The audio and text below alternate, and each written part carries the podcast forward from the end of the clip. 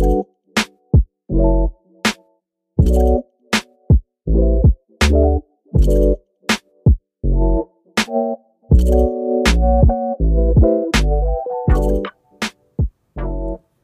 んにちはワイヤード編集部の松永です、えーこのポッドキャストでは雑誌ワイヤードの編集後期として、はい。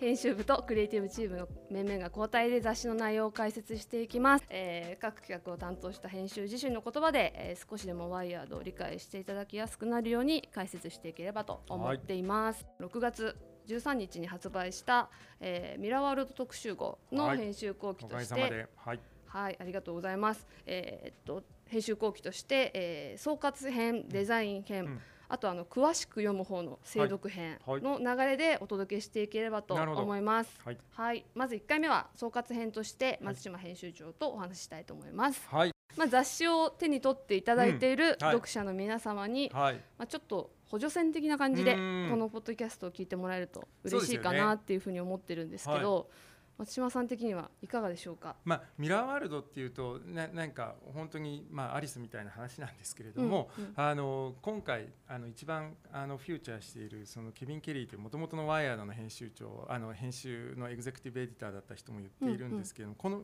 ミラーワールドって、その僕らが、そのインターネットっていうもので、その世界中のすべての情報っていうものが、こう、デジタル化されて。で、その後、その SNS によってはい、その人と人の関係性とか、やり取りみたいなものが全部デジタルの上に乗っかってきて今回このミラーワールドっていわばそそれ以外の世の中のすべてのものもこのデジタルのプラットフォームに乗っかってくるっていうのが、うん。まあ、すごく大きなコンセプトですね。はい。うん。なので、うんまあ、あのそうやってそのあらゆるものが世界がそのデジタルに乗っかってくるその世界をミラーワールドとも言ってるんですけれども、はい。なんかもっと大きく言うとその今僕らが目にしてるその世界中のその物理的なものに、うん。そのデジタル情報っていうものが全てこうかぶさってくる今僕らその松永ちゃんの目の前にその、えー、とペットボトルがあるとすると、これはなんかものなんだけれども物理的なものなんだけれども、ここにそのデジタル情報がこのペットボトルに入るとその例えば松永ちゃんがそれどこで買って中身は何でどのぐらい飲んでいてっていう、でそういうのが例えばこう情報としてそこにこうアドオンされてるような、うん。まあ、それがうん。あらゆる世界でそれが生まれてくるっていう世界がやってきますがミラーワールドですね。うんうんうんうん。なんかそもそも3月のウェルビーイング号はい。6月 ?3 月ですね、うん。3月の時は特集次号特集予告ポストモビリティだったじゃないですか。覚えてました？覚えてましたよ。作ってたんで。やばいですね。はい。これなんでミラーワールドになったのかなっていうのは多分気になってる読者の方いるのかなと、ちゃんと説明しきってないですかね。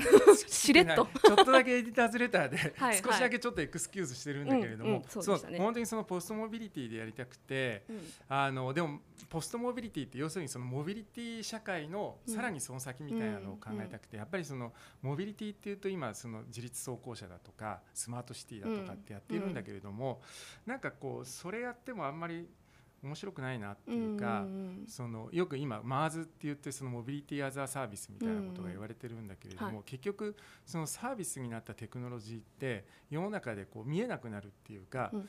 なんか例えば今僕らが電車山手線とか乗ってはい移動してるのをなんかいちいちこれすげえとかって思わないのと同じように、うん。もうその当たり前のインフラになるってことなんで、うん。なんかそういう MARS 的な世界ってなんかあっても面白くないしう、うん。別になんかこうあの各車会社さんの方がよっぽどそういうことを考えてますよねっていう話なんで、うん。うん。はい。まあ、ワイヤードってやっぱりなんていうかその企業の中の事業計画とかにすでに書いてあるようなことをやりたいわけじゃなくて、うん。なんかその先とか、うん。そうじゃないオルタナティブなものを出したいっていうのがあるんでそれでまあうん。ポストモビリティって言ったんですけれうんども、うん。まあなんかそれを考えそのオルタナティブを考えれば考えるほどじゃあ動くってなんだろうとうん。か、その動くっていうのは本当にその必要なのかとか、はいはい。じゃあなんかこう逆を考えて動かない未来って何かみたいなのっていうのを、まあ、やっぱりなんとなくポストモビリティっていう意味ではそういうものを出したいなっていう方向はあって、うんうん。えーでその時に、まあ、ケビン・ケリーがその US のカバーストーリーではいはい。ミラーワールドっていうものを書いてきて、あもうこれだと、うん。あのこっち側が、まあ、要するに彼も何を書いてるかっていうその AR とか VR とかっていうその XR の世界と、まあ、あるいはその IoT の世界と、うん。あるいはその AI とか、はい。まあ、今回も中に入ってるマシンインターネットみたいな世界が、まあ、個別にはみんなうんうん。それぞれ知ってるんだけれども、うん。なんかそれらがまとまった一つの世界観ってこれなんだっていうのを提示してくれたのが、あのうんうんうんミラーワールドのなんかある種記事 OS で的な。うんそう。そこでやっぱり一個なんていうかその僕らの見える景色っていうのが一個上にガーンと上がはい。るような一つの記事で、あこれがそのモビリティってどこにも書いてないんだけれどもこれポストモビリティだなと思っうん。て要するにそのみんながあのちょっとエディターズレターにも書いたんだけどみんなが動いたりとかそのそのモビリティっていう意味では車もそうだけれどもその車が世界中でこう動いたりとか僕らもずっと移動するっていうのは逆から見ると世界を全てそのデジタル化するためうん。にスキャニングするために動くことっていう捉え方ができてうん。だからそのポストモビリティっていうのを逆側からそのエディターズレターではその鏡の向こう側からみたいな書き方をしたんだけれども、はい。逆側から見るとミラーワールドですっていうのが立て付けでうん。なのでポストモビリティとつながっていますうんという,、うんうんうん壮大な。いう、はい、話になっているので、うんうんうんまあ、僕らがやりたかったそのある種のそのポストモビリティってなんだろうっていうものに対しては一つ大きな世界観出したんじゃないかなとは思ったんですよね。うんミラーワールドの中のアイデンティティみたいな話にはいどうしてもはいそのなっていくし、はいそのポストモビリティって言ってた時も、うん。まあ、どっちかっていうと車の話っていうよりは車の話の先にある人の話とか社会の話したいなと思ってたんで、なんかそこにちゃんとね落とし込めてうん。松永ちゃんそこやってくれたのすごいあのいい特集になったなと思っていて、すごい大事うん。だなと個人的に思ったところをこうはい。拾ってもらえたのでよかったなと思いました。いやもうぜひねあの皆さんすごい長いんで本当に手に取って読んでいただきたいんですが。そうですね、うん。細かく読んでいただきたいのですがはい。松野さん的には、はい。なんか一番大変だったとかうん。こうこの企画は割と難産だったなみたいなのとかってこう、ね。まあ、全体的にこう俯瞰してこうん。う最後決めていかれるわけですけれども、はいはい。なんかありましたかね？なんかまあそういう意味ではこのワイヤードの作り方って割とそのなんていうか答えを見つけてそこに行くっていうよりは、もうなんか最初のお題だけ設定した後みんな方々に散っていくみたいな、ね。ね。作り方なんで、まあ割とあのある程度こう決まってくれば、あとは最後こう何何をみんな持って帰ってくるのかみたいなのは結構楽しみなんで、うんあのうんどれも面白かったんですが、だから逆に言うと純粋にあの最後まで上がってこないものが。そうですよあね。の 何上がってくるんだろうみたいなそこはありましたね。うん例えば、うんあの川田トムさんのやつとか、はいはい。すっごい面白くてやばかったですね。50%から1000のはいはい。8乗パーセントまでミラーワールドの実装された世界って最高に面白いんですけど、うん。あれもう多分考慮間際になってそうでしたね。パンと初めて上がってきたんで あもうこれ知ってたらまたなんか違う世界あったなって例えば思ったりとか、うん。でもまああのそういう意味でその常にこの紙面作りって結構生き物なんで、うん。その上がってくるタイミング一つでもきっとあらゆるものがまた変わってくるし、うんそのなんなんていうかその記事の順番も変わってくるしもしかしたらあれが例えば1ヶ月前に読んでたら松永ちゃんが作ったそのアイデンティティ的な記事のところも変わったかもしれないし、うんとかなんかそういう意味では本当に有機的な有機的なんだけれどもすごくリニアな時間の中で作ってるその生々しさみたいなのが、なんかみんなも感じてもらえるといいなっていうのと、あとはそのミラーワールド特集には特集ってことではないんだけれどもその磯光雄さんの「その天皇コイル」のはい。磯光雄さんのインタビューとかそのニューヨーカーに載ってた村上春樹のインタビューとか、ああいうのがすごくあのミラーワールドの世界と共鳴してるなっていうのが、あの逆にそのマッシブアタックのその音楽 DNA に詰め込めましたみたいなはいものとかも、なんかそこのその全体としてゆるくそう読めるなっていう世界とかもなんかこの雑誌ならではだなと思ってますね。うんうん。なんかあのーリブート後の時からそうですけど、なんか松島さんは最後にあのー翻訳のボーナストラックを入れるっていう、はいはい割とこうこだわって。そうですね。最初にスチュアート・ブランド入れてから、はいはい。なんかこれかっこいいな。あの前もうなんか大体雑誌も終わったなと思ったらそうそうそうステラとかそういう割と長くて読み応えあって、うんおこの人いるのかってまさにその雑誌まあ大体の人が最後まで読み切ってないと思うんですけど とか言って。読んでほしい。そうそうそうそう。最後までたどり着くとすごいのが待ってるっていうのを、うんうん。ぜひみんなもなんかそこまで行ってほしいなって思いもあるし、うん。なんかそういうのを入れられるの雑誌の面白さですよね。うんうん。次号はミラーワールド号はどんな感じに次つながるのかなっていう。はいミラーワールドね。え、うん。次号の話しちゃうんですか？まだしなくていいか？まだし次な号またくていいかな？でも結構ガラッとテーマを変えてでも、はいはい。あの根底のところではすごいつながっていて、うん。逆に言えば僕らが今までやってたそのニューエコノミーとか、うん。デジタルウェルビーイングとか、はミラーワールドってものを受けた一つのもう一回ちょっとワイヤードの態度表明的なものをしたいなと思っていてあのなのでそういう意味ではあの何ですかね。今回ミラーワールドってはい。なんか昨日もちょうどあの蔦屋家電で佐々木さんと話した時はいはい。にちょっとそういう話してたんですけれども、割とこう今までみんながあのもやっと分かっていてああるいは各テクノロジーについてはみんななんか専門家がいるんだけれども、うん。なんかそれを束ねたそのななんていうかあるある種のその文脈というかパラダイムとして大大きなビッグピクチャーとしてはどうなっているのかっていうことにワンワードでキーワードでポンとなんかそれを実はこういうことなんだよ。だから例えばミラーワールドなんだよっていうことでなんか初めてその地平が開くみたいなのって結構ワイヤード得意としていて、うん。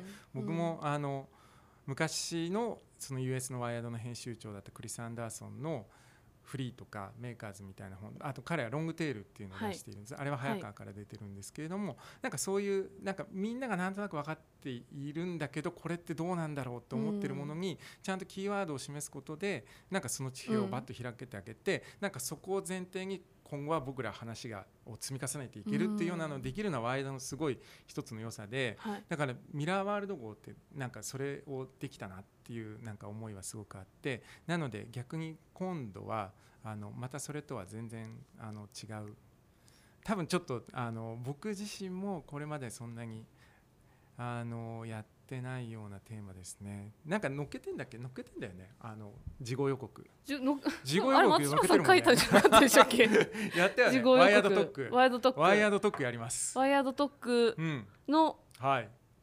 雑誌のワイヤード特区を一番最後のページにそうだよね。書いてある。ワイヤード特区をミラーワールドの中に作りますって話かなお。お続いてるねそう考えると。一応31号が全部続いてる続いてる。んですもんね。続いてます。最後にこうそれ全部置いてみると多分あこういうことだったんだと思ってくれるといいなと思っていてまあそれなんか僕本作ってた時も割とそういう作り方してて、はいはい。一冊一冊がテーマがあって完結してるんだけれどもやっぱそれ自体をさらにコンテクストとしてつないでいくことによってなんかこう社会の中で本当になんか社会の中になんかそのコンテンツを実装するためのコンテクストを作っていうくみたいなうん。のはあるので、うん。まあでもあの特区はまさにそうです。うん。はい、うん。すべてをちょっと社会の中にちゃんと入れていく ミラーワールドかな？ミラーワールド以外にも、はい。あのはい。世界中でやりたいなっていう野望あって、うん。はい、それを特区を。特区どこまでご披露できるかわかんないんですがお。やります。でもあの雑誌のタイトルは特区じゃないです。そうですね。はい、今みんなで頑張ってますね頑張ってます。もう全く着地点見えないです。本当に？私もですそうだよね。今回松永ちゃんめちゃくちゃたくさんページあるでしょ。びっくりですね、本当ね大丈夫かなってどっかいう行くんだもんね。行ってきます海外も行くんだもんね。行きますいやーなんかそれで何を持って帰ってくるのかが何を持って帰ってこれるのか、ね。さあちょっとね、次号も楽しみにしていただきたいなとはい思いつつ、次回。次回。次回の予告を、はいはい。ポッドキャストは、えー、と最初に冒頭にもお伝えしたんですけど大体、うん。えー、と1号は1号雑誌が出た後に、うん編集後期として4本ポッドキャスト上げようかなって今考えてます。はい。で毎回こう松島さんの総括編でこう全体の話今をして。総括したしたかな？あ。れしたかな？大丈夫？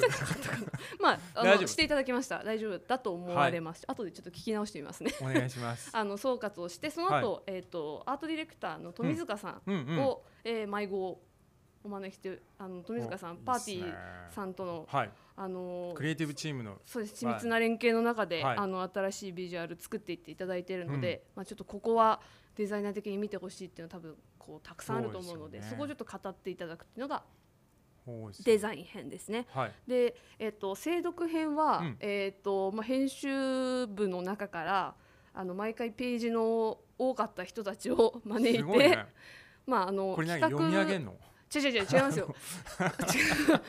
そんなことしないですよ。あのー結構企画ページを落とし込む時多分削ってった裏話とかあと本当は入れたかったんだけどこれ入れなかったんだよねっていうビジュアルとかなんかいろいろあると思うのでなんかそこら辺のまあのーを拾っていきたいっていうのとあとはまあそもそものあの担当編集のコンセプトが分かると、うん。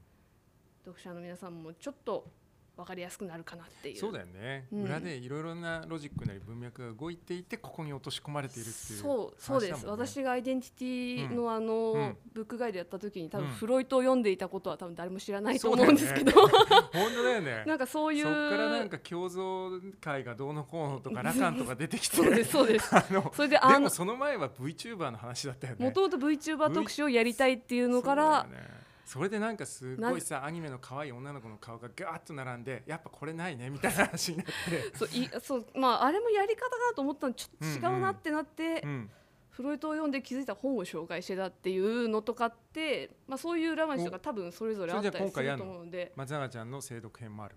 今回ないです。私は6ページしかああ本当。応援して、えーまあ、これこれをちょっと聞いていただければなんか、うん。そうかって思っていただければいいかなと思うんですけど、まはい。あ、そんな感じで精読編を、まあ、2回ぐらいやって、うん。合計4本ぐらいを1回1号分の編集後期としてやっていければなとお。思ってます。いつかゲストを招いたりそうだね。そういうことが僕も楽しみだな。聞きたいなできれば。なんかみんなくっそーとか思いながら作ってたりしてたら なんかそういう裏話をこっそり聞きたいな。そういうのをあのポッドキャストとして上司に言うっていう。なるほど。ポッドキャストで本音を本音言っ伝えるんだ。て上司に言うっていう。本当はもっとページくれとか。予算足んねえんだとかそういうこと。予算がないとかいうことを言っていくっていうポッドキャストにしていければなとはい。思っています。はい、じゃあまずは総括編松島さんどうもありがとうごはいざいましありがとうござい。した。皆さんありがとうございます。はいありがとうございます。